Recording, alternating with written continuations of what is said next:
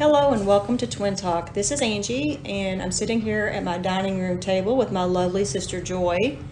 Today happens to be Labor Day, and Joy and I have been cleaning our mom's house all morning, and now we're doing a podcast. So, Joy, are you uh, are you all tuckered out from cleaning mom's house? Yes, Labor Day is truly Labor Day, and I still have schoolwork in my house to do. But enough whining. Right. I mean, because we know these podcasts are priority, right? Yeah, these are right. No, I enjoy the podcast. I don't look forward to cleaning my house, but that's okay. At least I have a day off. Today we're going to be talking about a book called The Coffin Quilt, and it's by Ann Rinaldi, and it was written in 1999. And this is kind of a follow up to the last podcast we did, which, if you follow us, you know that we talked about the book Blood Feud, and it was a book about the Hatfield and McCoys. Well, when I was doing my research for the Hatfield and McCoys, I came across this book. So, this is a historical fiction book based on the feud between the Hatfield and McCoys. Anyway, I read a lot of really good reviews about it, so that's what made me want to read it. So, I'm going to go ahead and just read the back cover so you can have a little idea what it's about. Fanny McCoy has lived with fear and anger ever since that day in 1878 when a dispute with the Hatfields over the ownership of a few pigs set her family on a path of hatred and revenge. From that day forward, the Hatfields and the McCoys have operated not within the law, but within mountain codes of their own making. In 1882, when Fanny's sister Roseanna runs off with young Johnse Hatfield, the hatred between the two clans explodes. As the killings, abductions, raids, and heartbreak escalate bitterly and senselessly, Fanny, the sole voice of reason, realizes that she is powerless to stop the fighting and must learn to rise above the petty natures of her family and neighbors and find her own way out of the hatred. And then there's just a, a couple of reviews below it. It says this novel has a sensational sweep that will carry readers pell mell to the final tragic moments. And then the other uh, review says, Strong characterizations fill the pages. This novel beautifully evokes a time, a place, in one of the more peculiar sagas in American history. And then I wanted to read one more review. And this was from a website called The Western Corner of the Castle. And from what I could tell on this website, they just review books for like young adults. Hmm. But anyway, the reviewer on this website, she categorizes this book as Southern Gothic. Have you oh. ever heard of that? Yes, I've heard of Southern Gothic, but I always think of big, huge houses. You know, usually a big, huge house plays a part in it, or a big, huge man in a, a family with wealth. And, uh, mm-hmm. you know, uh, I guess they go out back for generations. I don't think of kind of poor mountain people being That's being interesting because, of course, naturally I think of Wuthering Heights when I think of Gothic. Oh, right. And you and I discussed kind of at length what Gothic means back mm-hmm. in that podcast but it never occurred to me that there there was such a thing as Southern Gothic. Right. And I have to say, this book, if you it actually fits that description. But anyway, this reviewer says one of the surprises to the coffin quilt is Rinaldi's willingness to think outside the box. She not only figures that teen girls can read stories without romance and that they might be willing to read about a much younger character, but she also sidesteps the stereotypes around this chosen time period. While the Hatfield McCoy feud fits the bill, the real story sprawled in so many directions that Ann Rinaldi had to find some way of containing it. Thus, we follow events from the limited perspective of Fanny McCoy. She's seven in 1880 when over half the novel takes place, and she has no say in what happens as the domestic life of the family sours and shifts. Or the short chapters are packed with dread and woe, but daily life goes on even while the corpses accumulate. It's a less action packed Western, more the eerie twin sister of Little House. Ooh. Yeah, so I have to say it's Little House on the Prairie. Yes, so it's Ooh. it's kind of like kind of evokes the same sense of time and place as the mm-hmm. Little House books, only on a much more eerie, people are dying, dark, dark yeah. kind of a dark. So anyway, you know that's pretty smart too to make the it from the point of view of a seven year old girl because, like you said, she doesn't really have a say anything to do. She maybe doesn't have as many biases yet or prejudices mm-hmm. yet, and she can kind of see it through a clearer lens. Yes, and so it's pretty smart to have a young character like that. I feel like. yeah, like. I agree as far as the reviews go, I looked on Barnes and Noble. They have a site, and I, there was 209 reviews, and I just scrolled through overwhelmingly people love this book. It was just a really good. What book. was your impression? Did you like the book? Yes, yes, I think it's a very good book. And then Do you think it's the writing, the story, all of the above? Yes, my outline that I prepared, I have why I love this book, and that's what we're getting ready to talk about. And I have five reasons I love All the right. book. Okay, so number one is very interesting. Okay, it's a Mm-hmm. very interesting perspective because the story is told through the eyes of a child. Mm-hmm. Okay, and then number two, the author's writing felt effortless to me. Mm-hmm. Okay, have you ever read a book that you just turn the page after page? It's a page turner, Mm-hmm. Right. Because you never just- trip over any words no or it- structures. Or I, I literally could just see myself just flipping pages. I was reading it so quickly because it's just a page turner. So Mm-hmm. And you read the hardcover yes, yes, I did. It's, or paperback, whatever. But I, I meant well, you didn't do an audiobook. It's not available in audiobook because I looked. right. It's 218 pages. I read it in my spare time in less than a week. Mm-hmm. Uh, and I, one reviewer said she read it in the span of 24 hours. Wow. So if you if you have the time at all, it's a very quick read. Number three, the author was able to transport me to another time and place. So that's what I loved. How she, the use of her language, the setting, and imagery. Her writing was very descriptive. It made you feel as if you were there. The thing that amazed me most about this author was her ability to use dialogue that felt authentic. Mm-hmm. It felt it felt like that is that ha- exactly how they would have talked right. back then. But uh, sometimes I feel like when people try to write Southern books, it's over exaggerated, or especially when people try to do Southern accents in movies now. I feel like they just over exaggerate the accents, and it just almost seems comical. Yes. it's like a caricature. Yeah, it was almost like she used just enough of the slang to make it believable. Like she'd say yarn. This is something I would really would be interested in knowing is if she actually researched slang of the region. w You know, because it just felt Natural. natural and real.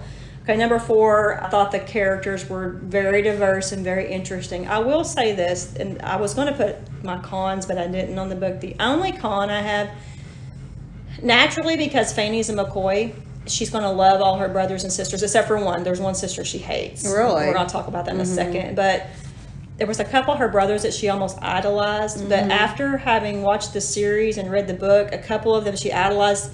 In true life, they were known to be really terrible people. Right. And in the book, they make them sound very humane, very mm-hmm. reasonable. But in real life, that's Which not. maybe to their family they were, but to everyone else they weren't. So, so yes, so the book, I felt like, oh, it's given, it's, it, you know, I thought, you know, that's true. It's possible they had another side that's not in, written in history. We don't mm-hmm. know what they were really like. Okay, and then number five, she had, okay, this is, I just thought this was very clever. She had one very interesting character in the book, okay, and that character was a common thread throughout the book. And it was a kind of a scary monster type creature, and she called it Yeller Thing. okay. Okay, so Yeller Thing was this creature that only Fanny could see. It was terrifying. It was it was almost like seeing a yeti or a mm-hmm. like Bigfoot or mm-hmm. something. Yeller Thing would only visit her, and no one else could see it. And its appearance would always foreshadow something terrible that was about to happen. I just thought, wow, that was so clever. So mm-hmm. every time you're reading the book and Yeller mm-hmm. Thing appears, mm-hmm. you know something bad's getting that's ready to happen. That's creepy. Yeah, Yeah. yeah. I just wanted to read just a couple of passages to, just to give you a feel and everyone else a feel of what her writing was like. So on page 52, it says, The sheep come home and left again. Ma made me, Trinvilla, and Adelaide new dresses for school. Nights got cool, and there was a ring around the full moon. I went to my playhouse a lot and saw that the muskrats had built their houses big and north side of the beaver dam on the creek and was more covered with sticks than the south side, and all that was a sign of a bad winter. Paul and my brother started gathering in the crops. We planted fall turnips and cabbages. They pushed over the collards and put pine bark and dirt over them to keep them for the winter. We stored the pumpkins in the shuck pen, the sweet potatoes in the smokehouse. My brothers cut and stacked wood, and we made a batch of soap from the hickory and oak ashes, and I started school. So Wow. what's that kind of How remind did they you have time of? to fight with all the work they had to do? yeah, it definitely reminds me of Little House on the Prairie and really getting a deep, deep look into how people lived and how much work was involved in just surviving. All right, and then I wanted to read this passage here. This is uh, Fanny talking. She says, Do you want me to get word to Johnse about the baby? I asked. It was early of a morning, the whispery part where even the birds speak in hushed voices. No time, she said. I'll make time. He should know, Ro. Isn't right his not knowing. Was she going to keep it from him then? He and his family are off timbering, she said. It was the old of the moon, a good time for timbering, a good time for cutting hay too, which was where Paul and my brothers had gone at first light. They never cut on the new of the moon because the sap was still in the hay and it'd take longer to dry. My family planted and harvested by the signs. The rules for this are simple. You plant in the fruitful signs of Scorpio, Pisces, Taurus, or Cancer. Hmm. You plow in Aries. You plant flowers in Libra when the moon is in the first quarter. It goes on like that, and you doesn't go against the rules, or corn will have small ears, potatoes will get nubs, and if you kill a hog in the growing parts of the moon, the meat gets puffy. Lots of town people just hoot about this, but it works for us, and we keep doing it. That's it. interesting, and you can tell uh, that is some pretty writing too. I love when she talked. That first part of that passage was really pretty, but she definitely has done some research on, yeah, on the planning and all that stuff. Yeah, That's the whole book, interesting. she says things like that, and I'm thinking, how does she know all that? She had Right, to do. she had to do some research. Uh, in the back of the book, it says the author is a huge history buff and she loves to research. So she obviously has done a lot of Mm-hmm. Yeah. research. One part of the book that was actually disturbing to me, but Fanny and her older sister Alifair, so they do not get along at all. So Mm-hmm. Alifair is this super religious person and she wants to rule the house and she wants to rule all her sisters. Like Mm-hmm. she wants to be in charge, but she's very hateful. She's always watching Fanny like a hawk because she doesn't trust her and she's constantly waiting for her to mess up and fail so that she can accuse her of something or punish her. Mm-hmm. Uh, one time she she held Fanny's head under a water pump and tried to drown her. Oh, goodness. Uh, so the mother, and this is interesting too, that they portray the mother as super religious, but she is to the point that she won't face reality. So she uses religion kind of just kind of as a filler when she doesn't want to deal with reality. Mm-hmm. For instance, when something bad is happening to her or her family, she'll just sit and quote scriptures, Mm-hmm. but she's unable to make any sound judgment. And the reason I'm telling you this is because we're getting ready to read a passage uh, about this. So her mom keeps these pebbles and each pebble represents each one of her children all right and she puts the pebbles outside on a stump and depending on the actions and deeds of her children she either she places on them on one side of the stump or the other well one side of the stump you're damned and the hmm. other side of the stump represents that you're redeemed oh wow. Okay, so she, and every night she goes out to the stump and she prays for her children, and she keeps their pebbles depending on where they're at. Right. She keeps her pebbles on a certain side. So right That'd now, a good disciplinary tactic. yeah. I just think this is such a good passage. Silence, terrible silence in the kitchen. Alifair turned to me with a smile on her face. Fanny, she asked sweetly, you were there, child. I know you're plumb wore out from today, but you did say she rode off on Aunt Betty's horse, didn't you? And you went to fetch her home and got all those scratches on your legs? You should see her legs, Pa. The poor little thing's all covered with scratches. Now all had their eyes on me again. I felt my poor scratched legs tremble. I clenched my fist and decided that someday I'd kill my sister Alifair. How, I didn't know, but I'd think of a way. Fanny? Pa asked. When your sister rode off, did she say where she was a going? No, Pa. She was just so all fired scared for Johnse. I asked her, but no, she wouldn't say. How you like that voice? That's good. Very good. More lying, but he believed it. Later, I lay in the darkness of my room, terrified by the awfulness of what I'd done. I couldn't sleep for fear of it. Then, when the house got quiet, the door of my room opened, and Alifair stood over my bed in her long white nightdress. Come with me, she said. Where? Never you mind, you just come. I went, following her through the darkness of the house, out into the chilly night, fear struck. What was she going to do to me now? Her nightdress fluttered in the chill autumn breeze, like some ghostly thing ahead of me. She held a candle but didn't light it. Hooty owls called. Old Blue started fussing, but Alifair hushed him. I followed her to Ma's tree stump, where she stopped and lit the candle. In its yellow light, her face looked down at me, firm and full of purpose. Take your pebble and put it on the side of the damned. I stared up at her. That's Ma's job, not yourn. Do it, or I will tell them you were with Roe today when she warned the Hatfields. I wasn't. She reached out to slap me. I ducked, but her hand caught my ear and I started to yowl. Hush, or you'll get more. Do as I say with the pebble, now. What will Ma say when she sees it's there? I sobbed. She'll figure Jesus put it there and decide that's where it should be. Now do it. She held the candle over the pebbles. I found mine, the smallest one because I was the youngest. Now put it on the side of the damned. I did so. Only one other was there now, Rose. So I thought, for all her talk, Ma still thinks Rose is damned.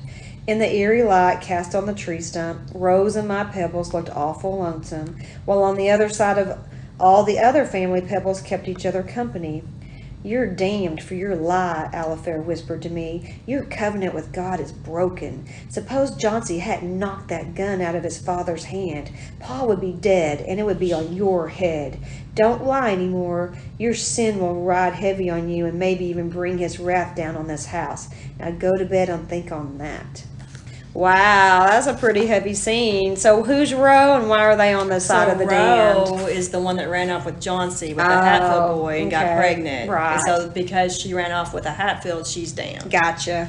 But uh, here's the thing: Roe and Fanny were very close. Okay. They were very good friends. They had the same bedroom. The other girls all shared another bedroom. It was kind of like us against them type Right. of deal. So Alifair is trying to get Fanny to confess that she's been helping Roe and been doing things that that the McCoys wouldn't agree Right. with. So I'm so glad you read that because you did a much better job than what Oh, I would I don't know. I kept, I kept trying to think what voice the self-righteous one would have, and and then you never know which voice is coming up. But I tried. So I only have two more small passages, and these are about yeller things. Oh, Okay. And I want to read you. Uh, So do you think that's a figment of her imagination or something supernatural? So throughout the book, you're always wondering: Is this something that's real, Mm-hmm. or is this something that's going on in her subconscious? Is this how she's dealing with things, or, or is this some type of premonition? Some type of coping I felt like it was a premonition. So I'm going to read you two passages where she talks about yeller things. Before I climbed the ladder to the treehouse, I stopped and looked around. I was all alone in the woods. Sunlight dappled through the color, colorful trees. A squirrel darted away when he saw me coming. From the distance, some birds were chattering in the trees. Then all of a sudden, they stopped, and it was silent. So silent, all I could hear was the beating of my own heart. Then I felt eyes watching me. Yeller thing. I felt the fear crawl up my throat. I felt it in my mouth, my arms, my legs. Fear so black and terrible it ate me up right there and spit me out. I wiped my face with my hands and looked around again. Now I heard it a faint, hissing growl, like it was sitting there watching me and getting ready to leap. Had he been here all along, knowing I'd come? Or had I conjured him? And then something else happened. I was so all fired mad at my family, at their stupidity, their meanness to Roe, that I didn't care if Yeller Thing was there waiting for me. Come and get me, I yelled. Come on, I don't care.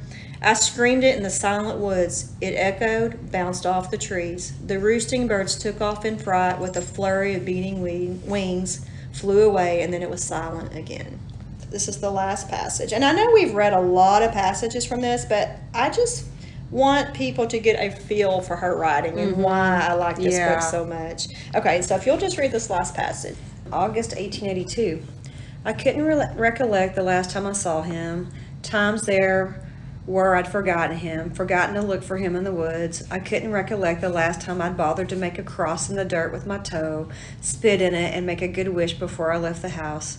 I'd come to think of Yeller Thing as something from my childhood that I had outgrown. But there he was, slinking and steeking around as we made our way to Mary and Tolbert's house greenish yellow and shining with some unearthly glow, waiting for me. I could feel him looking at me, even though I knew he only had holes where those eyes should be. I could feel the slimy breeze he made as he circled around me, breathing and waiting. Mary didn't see him, of course, so I acted brave and clutched her hand, pretending I was giving her comfort and not that she was giving it to me. Hmm. That's basically all I had. I kind of wanted the book to speak for itself. Right. That's- can you guess what my word rating is for this Uh, how many quilts? How many coffin quilts? Uh, no, it's- I gave it four and a half yeller things. Oh, gotcha. Yeah. Four So and a half yeller Yeah, I gave things. the book four and a half yeller things. So I would highly recommend this book to anyone who's interested in historical fiction, especially young adult historical fiction, and anyone who likes to read about tragic stories. The One thing we didn't really get into that I do just want to mention briefly is the name of the book. It's called Mm-hmm. The Coffin Quilt. The coffin quilt is a real thing. Back in the olden days, families would take they would take a piece of cloth and they would shape it into a coffin. Mm. They would sew these little coffins onto the edge of the quilt with your family's n- names on it. So, like our mm. family would have one that says Joy, one that says mm-hmm. Jeannie, Angie, Sherry, and it would have your date of birth on it. And then when you died, your coffin moves to the center of the quilt. So they have to unstitch it yes, or take the seams out or whatever. that's the and- way I understand it. Yeah, and then put your date of your death date on there. Yes, and move it to the center. The center, So okay. in this book, when Roe goes, she goes and she lives with the Hatfields for a while, Mm-hmm. and they have a tradition of making these coffin quilts. So Roe starts her own coffin quilt. Well, when she moves back home for a while, They don't want that tradition And- from the yeah, and Fanny- Hatfields there. Yeah. exactly. So Fanny is mortified when she finds out that Roe is making this coffin quilt because she's like, I don't want a quilt with our family's na- names on there. And Yeah, it does no. seem very morbid. It's very almost like you're. I know we're all going to die, but it's almost like you're Tempting fate. Yeah, tempting Yeah. fate. Thank you. I will say one more thing about the author. She's written quite a few other books where she kind of does the same thing. So she takes an actual historic event and she'll write a, her own fictional uh, so story based off the facts. historical fic- fiction. Yes, Yeah. and I wrote down three of the books that she's written. So she wrote, and now she's written more than this, but these were the three I thought looked interesting. Mm-hmm. So one was called Cast Two Shadows. It's about the American Revolution in the South. There's one called Finishing Becca, and it's a story about Peggy Shippen and Benedict Arnold. Mm-hmm. Another book was called A Break with Charity, and it's a story about the Salem witch trials. Oh, so wow. because I like this book so much, I would totally give one of these other books a chance Right. because she's such a good writer. Okay. So, do you have anything you'd like to say? No, it sounds good. It's one of those books that I think I do want to read. You've definitely, uh, my interest is piqued, and I definitely want to try to find time to read it. Okay, awesome. All right. Well, what do we got in the works? Just Um, what we got coming down the pipeline? I here? just read a book about the Holocaust, and it's called Mm. Lily's Promise. And I thought it was really good. We're going to talk about that. And also, I just read a biography over Peter Lawford. Oh. And it gave all kinds of juicy gossip about the top stars of the day. Because, you know, he was JFK's Jr.'s brother in law. He was Oh. married to the, one of the Kennedy girls. Oh, okay. And he was uh, considered part of the Rat Pack. So I have lots of good, juicy tidbits to share with you about that book. oh, okay. That Yeah. sounds interesting. Well, thank you for joining us, and we will see you next time on Twin Talk.